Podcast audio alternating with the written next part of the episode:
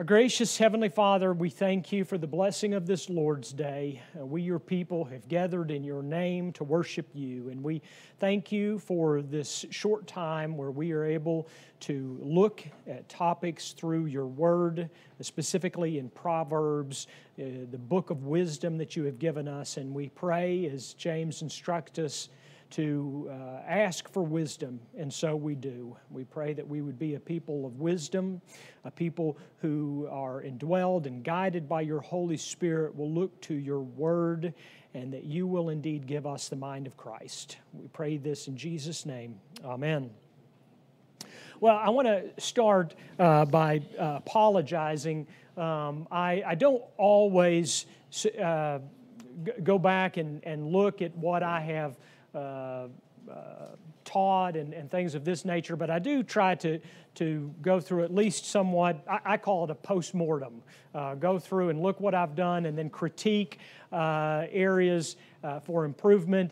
And um, last week, I, I, used an expression um, that, in reviewing it, I think came across uh, derogatory. Now, by the way, nobody has contacted me. I haven't received any famous emails or phone calls or anything like this. But just to be clear, uh, and I'm, I'm saying this not to be defensive, I truly mean this as an apology. When I went, duh, I didn't mean that to insult anyone. Um, but when I, I, I watched it, I, I realized that it, it, just it was it was insulting, and I, I, didn't mean it that way. Uh, what I was trying to do is to be humorous, to, to be funny. Um, and um, but I, I, think when I watched it, it came across as unkind, and I didn't mean that. What I was simply trying to, to do is uh, be funny on a on a matter that's tough.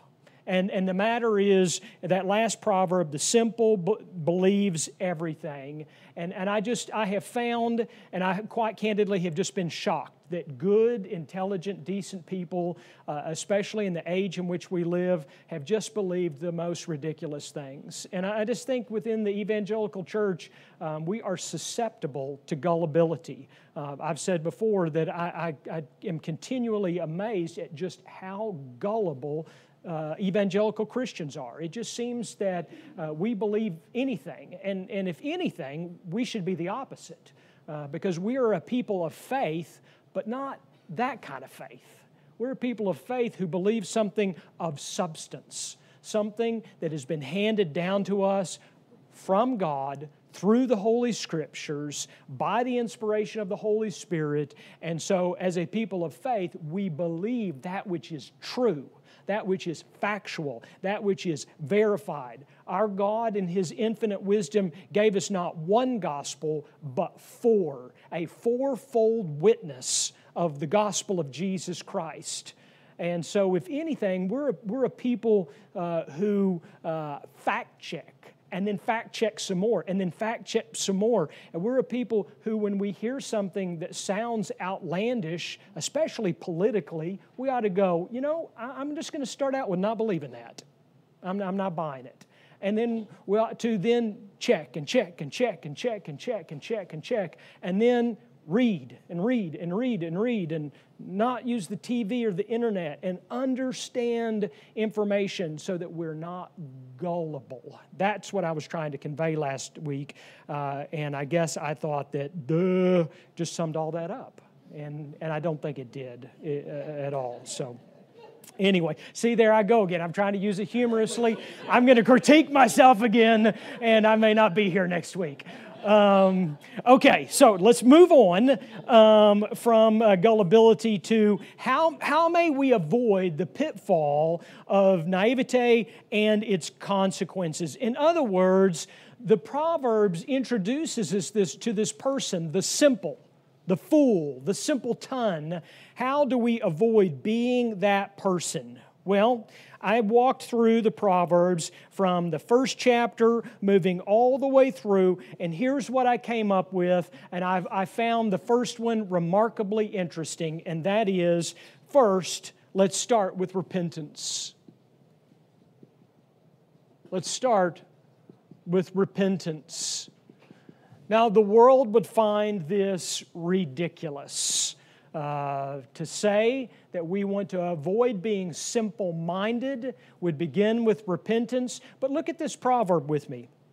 Proverb 1, Proverbs 1, verses 23 through 23, uh, 22 through 23. How long, O simple ones, will you love being simple? How long will scoffers delight in their scoffing and fools hate knowledge? Here's the key verse if you turn at my reproof, behold, I will pour out my spirit to you. I will make my words known to you. Now, the expression, if you turn at my reproof, is a Hebrew expression which is remarkably similar to the Greek word that we translate as repentance because repentance, literally translated, means to turn from sin. I'm headed towards sin, or I have sinned. In this case of repentance, I have sinned, and I turn from it. I remove myself from it physically, emotionally, spiritually, so forth and so on. And in this case, it is a, in a sense that the aspect of uh, a, of naivete and uh, a lack of godly knowledge knowledge of knowing God, knowing what God has revealed about Himself, knowing what God has revealed in His ways. All of this, the simple, is not to dwell on their simple. And, and this is a, a real encouragement for us for a couple of reasons. Number one, it tells us that if we are given to being simple minded, there is a way out. There is an alternative to being simple minded. And secondly, it tells us that it starts by turning according to God's word. Note the expression here. If you turn at my, what's the word there? Reproof. Where does God's reproof come from? Ultimately, it comes from His Word. And so, as we are corrected, as God's Word confronts us, as God uses uh, different people in our lives who are faithful to God's Word, to use God's Word to speak into our lives, for example, like preaching and teaching, as God uses these and we take it in, we are to listen to that reproof, and that is to lead us to turn from our simple mindedness, our, sim, our, our, our simple ways. And by simple, keep in mind that is a contrast word. That word simple there is distinctly contrasted from the knowledge of God. Those are antonyms, we would say. The knowledge of God and the simple are, are antonyms and meant for us to draw attention to that. What would practically be some ways that we need to uh, think, or, or, what are some practical ways that God's Word reproves us in our simple mindedness? Yes?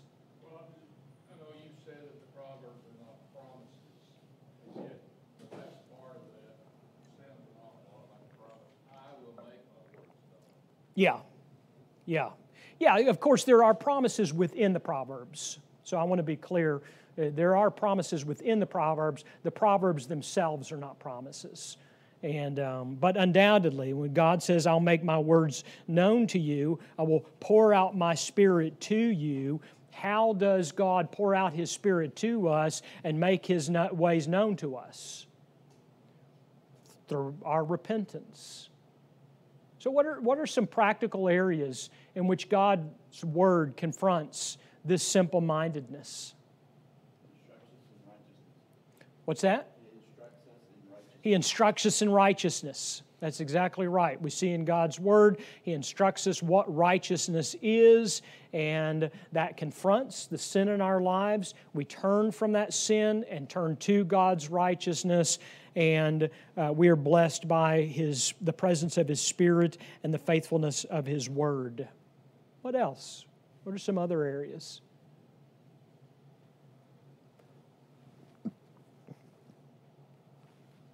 Well, one is in knowledge itself, isn't it?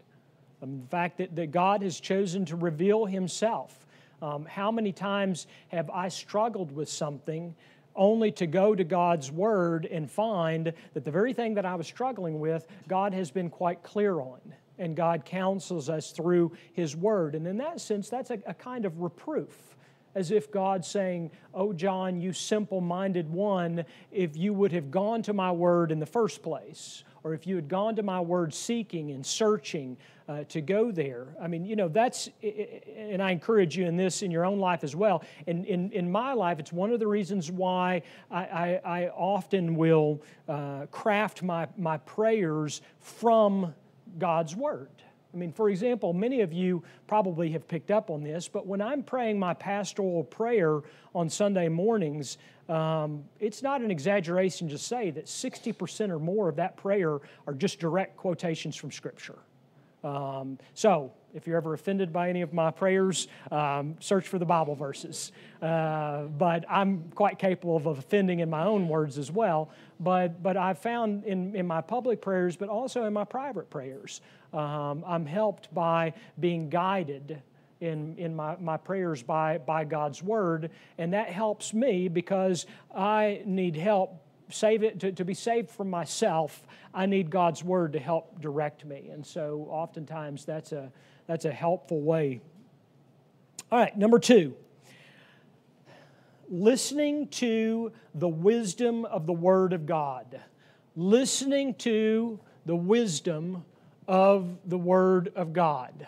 And again, I realize these are, are connected, but Proverbs, eh, we, I've got three Proverbs here for you. Proverbs 1, verses 32 through 33.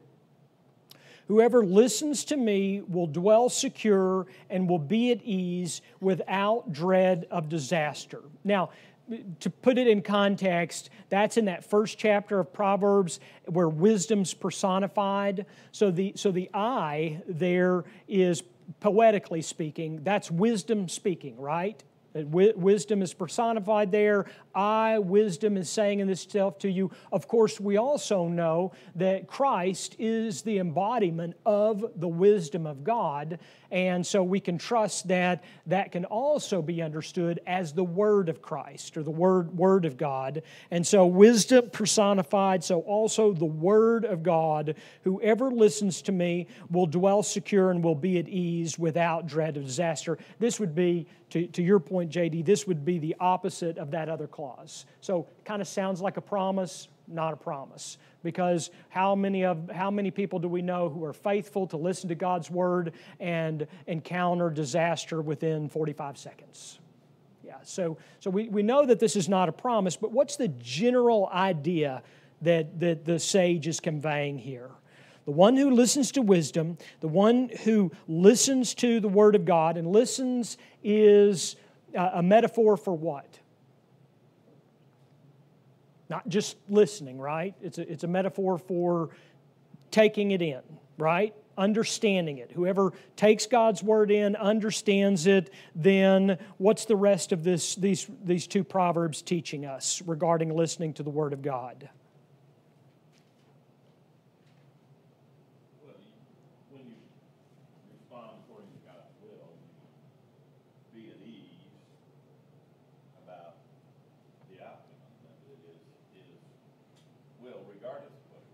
That's right. That's right. Yeah, to a certain extent, there's poetic hyperbole here, right? We'll, we'll dwell secure, uh, we'll be at ease without dread of, of disaster. Well, that, that's, that's hyperbole. Life is, in fact, full of disaster. There can be problems. But in general, what we find is that the one who listens to wisdom, the one who is faithful to God's word, can, in fact, dwell secure by virtue of trusting God. I mean, you think about it this way when Paul says in, in Romans, just like I preached last Sunday, as far as it is up to you, be at peace with everyone. Uh, m- meaning that it's not always going to be up to you. But, but as far as it's up to you, hear the word of God, live at peace. Or, as I'm preaching today in Romans chapter 13, I mean, God's sovereignty runs the gamut. There, there is no area of creation that God is not sovereign over. And so, while things, and, and we'll talk about this in greater detail today, in, or we won't talk about it, I'll be preaching on uh, today in Romans 13, there, there's, there are many things that I can get frustrated with uh, in, in my government. And yet, Paul teaches in Romans 13 that God's authority is the civil authority. They are synonymous in God's economy. And so I can trust that my God is, in fact, sovereign. And by virtue of that trust, I can dwell secure. I can be at ease. I can be without dread. And the key there is dread, not disaster. All of these words have to do with my emotions, don't they? So when I trust in God's word and I trust in His infinite wisdom, I really can rest even if there's disaster around me, I really can rest in His sovereignty. And that's a, that's a beautiful thing. And that's one of the benefits to listening to God's Word. Now, look at the second proverb I have there for you Proverbs 8, 5 through 6. O simple ones, learn prudence.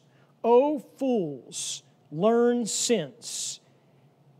Hear for I will speak noble things, and from my lips will come what is right. Now, this is a second section in Proverbs in which wisdom is personified. So the I here is wisdom. Uh, and yet, again, as I have said before, as Christ is the embodiment of wisdom, we can rightly understand and, and, and, and cu- allow God's word to also be coupled here with wisdom personified to say, that God's wisdom, in fact, teaches. Now, note here, and if, and if and I keep in mind that in, in the original language, in the original Hebrew, um, there, there is not the, the punctuation as we see it here. So this is, this is added as it's translated to English. Then we add the, the punctuation to help us follow along and understand it. And, and if I were translating this, I would have put a colon after the word learn sense O simple ones, learn prudence. O fools, learn sense, colon. And the reason I would have done that is because, as I understand it, and looking at the commentators on this, it seems as if that the sage here is saying, now, if you are a simpleton, if you are given to foolishness, listen up. And, and, and what follows, as I understand it, is the answer for learning prudence and learning sense, which, as the poet uses it here, are synonyms, eh, conveying the same, same general idea. And what is it? Well, here. Again, here is a metaphor for what? Take it in. And don't just listen, but as James instructs us, don't just be a hearer, but a doer of the word. You have to internalize what I'm saying. So that's the metaphor there. For I will speak noble things, and from my lips will come what is right.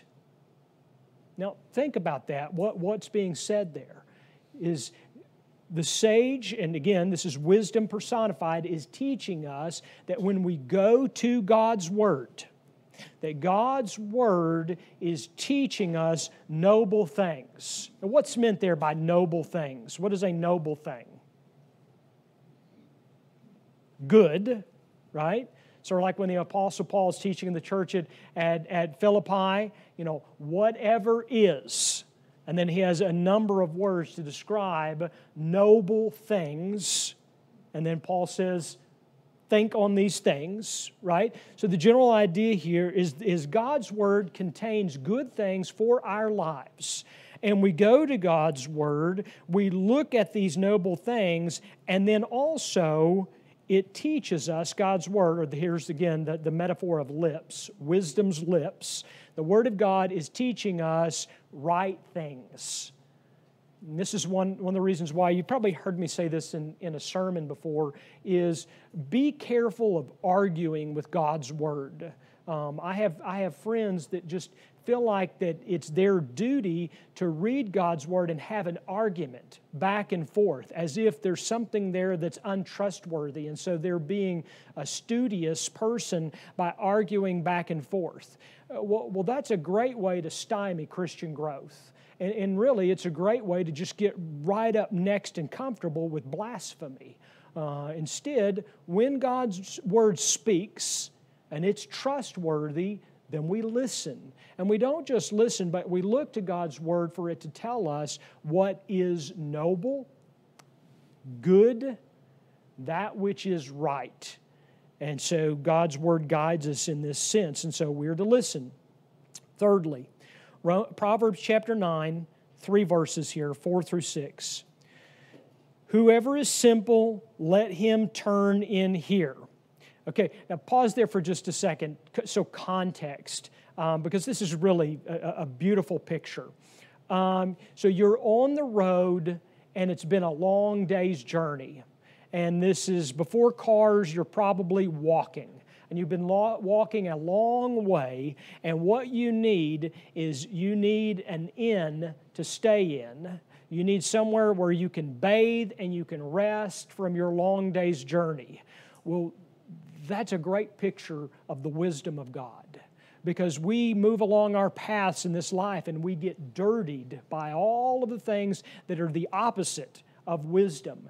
And what we need is a good place to turn in, to get off the path, to turn in. And this is the idea here poetically whoever is simple, let him turn in here. Come on in here to this inn. To him who lacks sense, she says, now, now wisdom is personified with a female pronoun, right? She says, Come, eat of my bread and drink of the wine I have mixed. Leave your simple ways and live and walk in the way of insight. Insight there is another Hebrew word that's used synonymously with wisdom, as it's also often used in uh, synonymous with knowledge. What's the general idea of this turning off the path and turning in? How do we find refreshment in this food? How do we find refreshment in this mixed wine? How do we uh, find this? Well, just as we trust in God's provision for our daily needs. Indeed, we pray for our daily bread.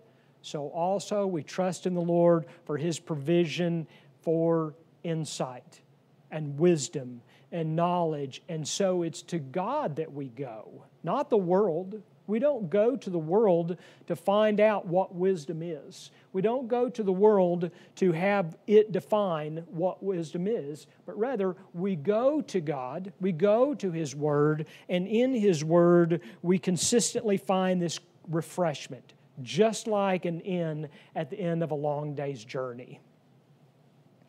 So, how do we avoid the pitfall of naivete and consequences? First of all, repent of our simple ways. Second of all, listen to the Word of God, listen to His wisdom conveyed. And thirdly, practice prudence. Practice prudence. Now, oftentimes in my outlines, I've said there's no particular order that I'm teaching this in because I'm going from the beginning of uh, Proverbs and just walking my way through it. Um, but actually, in, in this outline, uh, I think there is some merit to looking at the order of what I'm teaching today uh, because really it's difficult to listen to the wisdom of God if I've not turned from my foolish ways. And it's very difficult to practice prudence if I'm constantly arguing with God instead of taking in and listening to what He says. So let's look together at this proverb, these two proverbs. The first one, 14, 18. The simple inherit folly, but the prudent are crowned with knowledge. And then the second proverb, uh, 22 3, the prudent sees danger and hides himself, but the simple go on and suffer for it. Now, these may seem uh, unrelated. I want to show you where uh, I understand they are related, but let's start first of all with understanding the language. The, the sage here poetically uses the word inherit. What does it mean, the simple inherit folly? Uh, why, why the word inherit? What's inherit mean? Why would he employ that word here?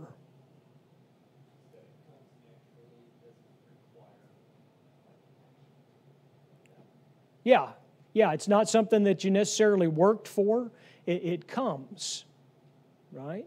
And where does it come from? It comes from ignorance, right? But can it also come from what?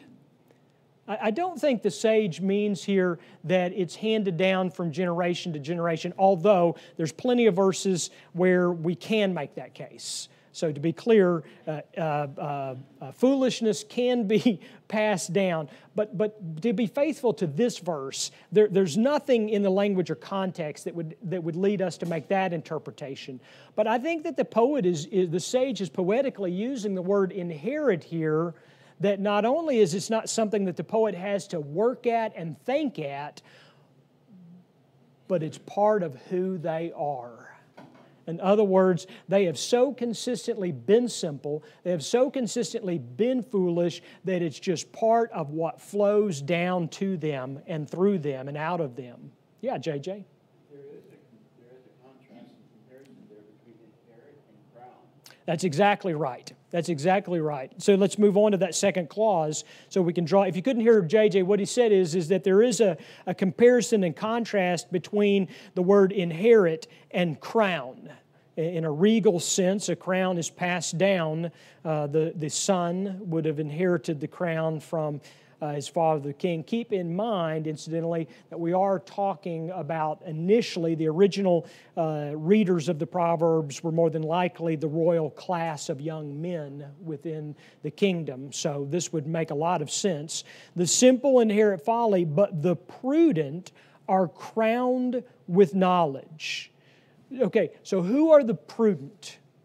We've already talked about who the simple are. I think we've got that down. Who are the prudent? All right, studious, but it just book learning? Okay. What are they studious in? Books and life lessons. Okay, books and life lessons, right? What else? Who are these prudent?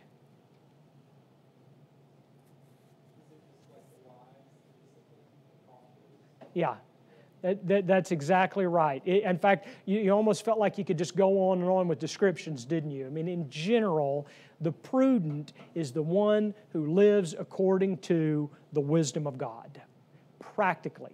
They don't just know it, they live it out, and it shows because in their actions they make wise decisions and they carry out those by virtue of the wisdom that God gives. And as JJ pointed out, then the sage is incorporating this, the folly of the simple is passed down, so to speak, to themselves, but the prudent are crowned as a glorious inheritance with knowledge. And the general uh, term knowledge here, uh, as we've studied before, means the knowledge of God. Then the second verse. Could consequence be linked to inherit? You inherit, it's a consequence of what has taken place. No, undoubtedly. Yeah, I mean, we all live by virtue of, of the consequences in which we live, some worse, some, some great. Yeah, or you inherit wealth, or you inherit the crown.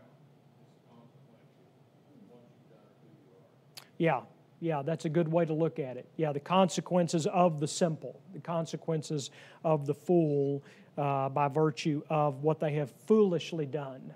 That's good. That's good. Proverbs 22 3, the prudent, so now we've got, the, note the rearrangement here. The prudent now is in the first clause, simple is going to be in the second. The prudent sees danger and hides himself, but the simple go on and suffer for it. Well, uh, gosh, it makes the prudent sound like a coward. Is the prudent a scaredy cat? He sees something that's dangerous and he just hides himself. Is that what the, the sage means? yeah, it's not a point of cowardice, is it? What does it, what does it mean that, that he sees danger? And, and by the way, there's, there's something to be said there as well. But what does it mean he sees danger and hides himself? He avoids it, right? So, first of all, there's the point of recognition. And this goes back to our conversation about naivety. We as Christians need to develop the discipline. This doesn't come naturally, by the way. We need to develop the discipline of seeing danger. It's kind of like what I was talking about in, in the last section on, on gullibility. We train ourselves, we discipline ourselves, we discipline the way that we think, we discipline what we take in. And in this case, we discipline ourselves to be able to recognize that is dangerous, right? It's like, it's like the example I gave either last Sunday or the Sunday before. It's only the fool that sees something that, that they are susceptible to that would lead them to sin and say, you know, I'm just going to walk right up to it. But that's it. I'm just going to go right next to that sin, but not engage in it. The prudent sees danger, which means that they recognize it. And then, secondly, it hides themselves, and the hiding there is not a point of cowardice. In fact, it is a point of wisdom and discernment, or, as the word says, prudent or prudence. They hide themselves to avoid that which is dangerous. But the simple go on and suffer for it. Why does the simple go on? I mean, if danger's danger, right? So if it's dangerous, why, why, why do they go on? Huh? Yeah, exactly. Well, they are. They're, they're, they're dumb. If you couldn't hear what Randy said, they're, they're dumb, meaning it's dangerous, they don't even recognize it. Or they're so caught up in their simple minded ways that they don't even have the ability to discern it. How many of us, we'll, we'll, we'll take this off ourselves and think about uh, perhaps loved ones, how many of us have loved ones that we have watched go down paths of danger? And we see it, and everybody else around them, around them sees it, and yet they just keep on heading in the dangerous direction. And quite candidly, if you've experienced what I have, you can't talk them out of it. They seem bent on going that way. And what does the proverb say? It says they suffer for it as a result, as a consequence, to JD's point, of their simplicity or their folly.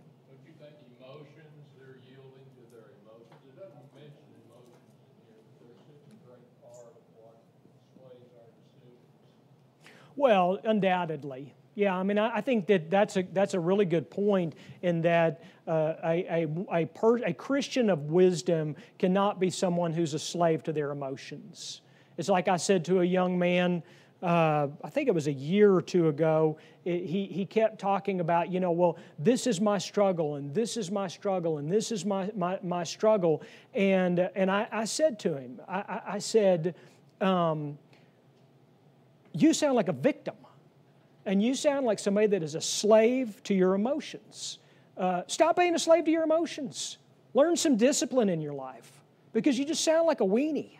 I said that to him, and, and I, I he's not part of this church, but uh, hopefully not watching this video, but he'd probably chuckle because uh, I was sort of trying to get his attention. You know, stop sounding like a victim and start practicing discipline in your life. And part of that discipline, to your point, is, is that we have to stop being a slave to our emotions. Yeah. So, and I think you're right. It doesn't say that here, but that could certainly be a practical aspect of it. Number four, receive correction. Receive correction.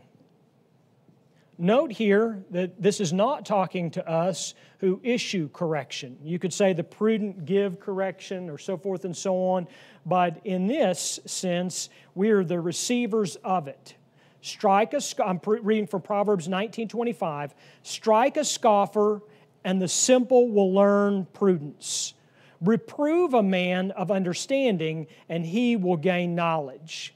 Now, there, there are a number of different factors uh, that I don't have enough time to draw your attention to, but I'll just hit this, the high points. First of all, uh, whether it's, it's literally or metaphorically, I'm going to go with metaphorically. Um, the striking of a scoffer, um, while I suppose could involve punching, uh, more than likely is metaphorical, right? To strike a scoffer, the scoffer is some, who is the scoffer? I know it's the one who scoffs, but t- fill in the blanks for me a little bit. Who is this scoffer? It, it, it's someone who pushes back about the ways of God, right? Uh, God, God's, God's word says this, ha, yeah, yeah, yeah. It's like, it's like the, the, the uh, and you probably have already heard this before, but, but I've already heard people say in regards to uh, the decision from the Supreme Court this week on Roe versus Wade, uh, I've already had a friend say, well, there it is, more, uh, more disobedience of separation of church and state. And I'm like, huh? Man, that, that but it's, it's, it's a scoff. They're scoffing at, at, at this as if, ah, well, there's the church intermingling in this secular business of our, of our country. Well, to strike a scoffer then is to do what? Is, is to correct them, right? It's not advocating violence, it's saying you correct that scoffer, the one who pushes back against the ways of God, and who learns. Note the sage now introduces another word, not scoffer. The simple learn. Now, there are a couple of ways that commentators will interpret this, and I'll move quickly through this. First of all, this scoffer could be the exact same person, the simple, meaning a simple person scoffs. It could mean that. The other possibility is, is that when a scoffer is reproved, even those people, this is my interpretation, as I hold to the second one as well, is that the simple look and they go, huh, yeah, I need to learn from that. I need, I need to learn from someone else being struck so to speak. And so it is a benefit. And, and we think about this in the, in the sense of, of justice um, justice benefits a civilization, not just for the one who receives the, the discipline, right? A, a nation is benefited in justice in that the whole country sees it and goes, wow, that's just. That, that, that is justice prevailing in a civilization. So, strike a scoffer, and the simple will learn prudence. Reprove a man of understanding, and he will gain knowledge.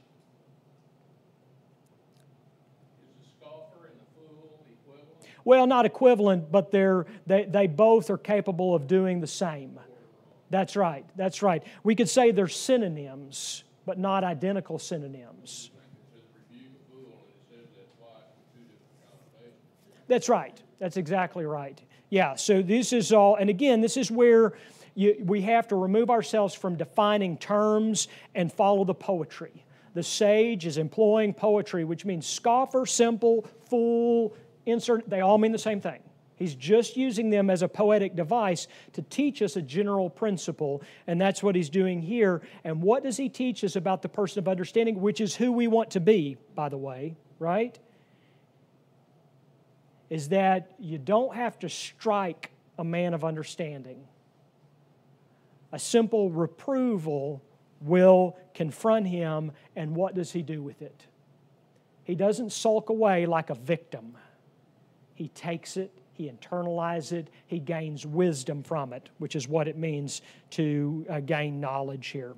And then finally, because we are out of time, is we learn from others' mistakes. We learn from others' mistakes. I told all three uh, of my kids, I said, I promise it goes a lot better for you if you watch other people make mistakes and correct than being the one who makes the mistake, right? And that's exactly what the, prov- the sage is teaching us in 2111. When a scoffer is punished, the simple become wise. When a wise man is instructed, he gains knowledge. And again, I'm taking the interpretation that the simple is a broad uh, grouping as opposed to just the one person. But again, it's the idea of justice here. When justice occurs, even the simple becomes wise because they see this is what happens. If you do this crime, and if our government will be faithful to issue this punishment, the country will go, aha, that's what happens when you do this crime, so forth and so on. The same thing applies uh, to our sins as well. And then when a wise man is instructed, notice that he's not being punished, but rather it's the positive. It's different than the previous proverb. He's instructed, meaning that he doesn't have to be reproved, he doesn't have to be corrected. He is proactively seeking to gain knowledge, and by virtue of that, he's blessed by that seeking. He's instructed and he gains knowledge. We're completely out of time. Let me pray for us. Our gracious Heavenly Father, we seek to be a people of wisdom, and we seek to be uh, those who are prudent and you have graciously redeemed us by our Lord Jesus Christ, who is wisdom embodied. You have given us your Holy Spirit to not only enable and empower us to be faithful in obedience to you, but so also to live in your wisdom and knowledge. And so we pray that as we look to your word and are taught that we'd not merely be hearers but doers. O oh Lord, may your Holy Spirit develop in us the disciplines of godliness, and let us be a people who are wise unto Christ. We pray this in Jesus' name. Amen.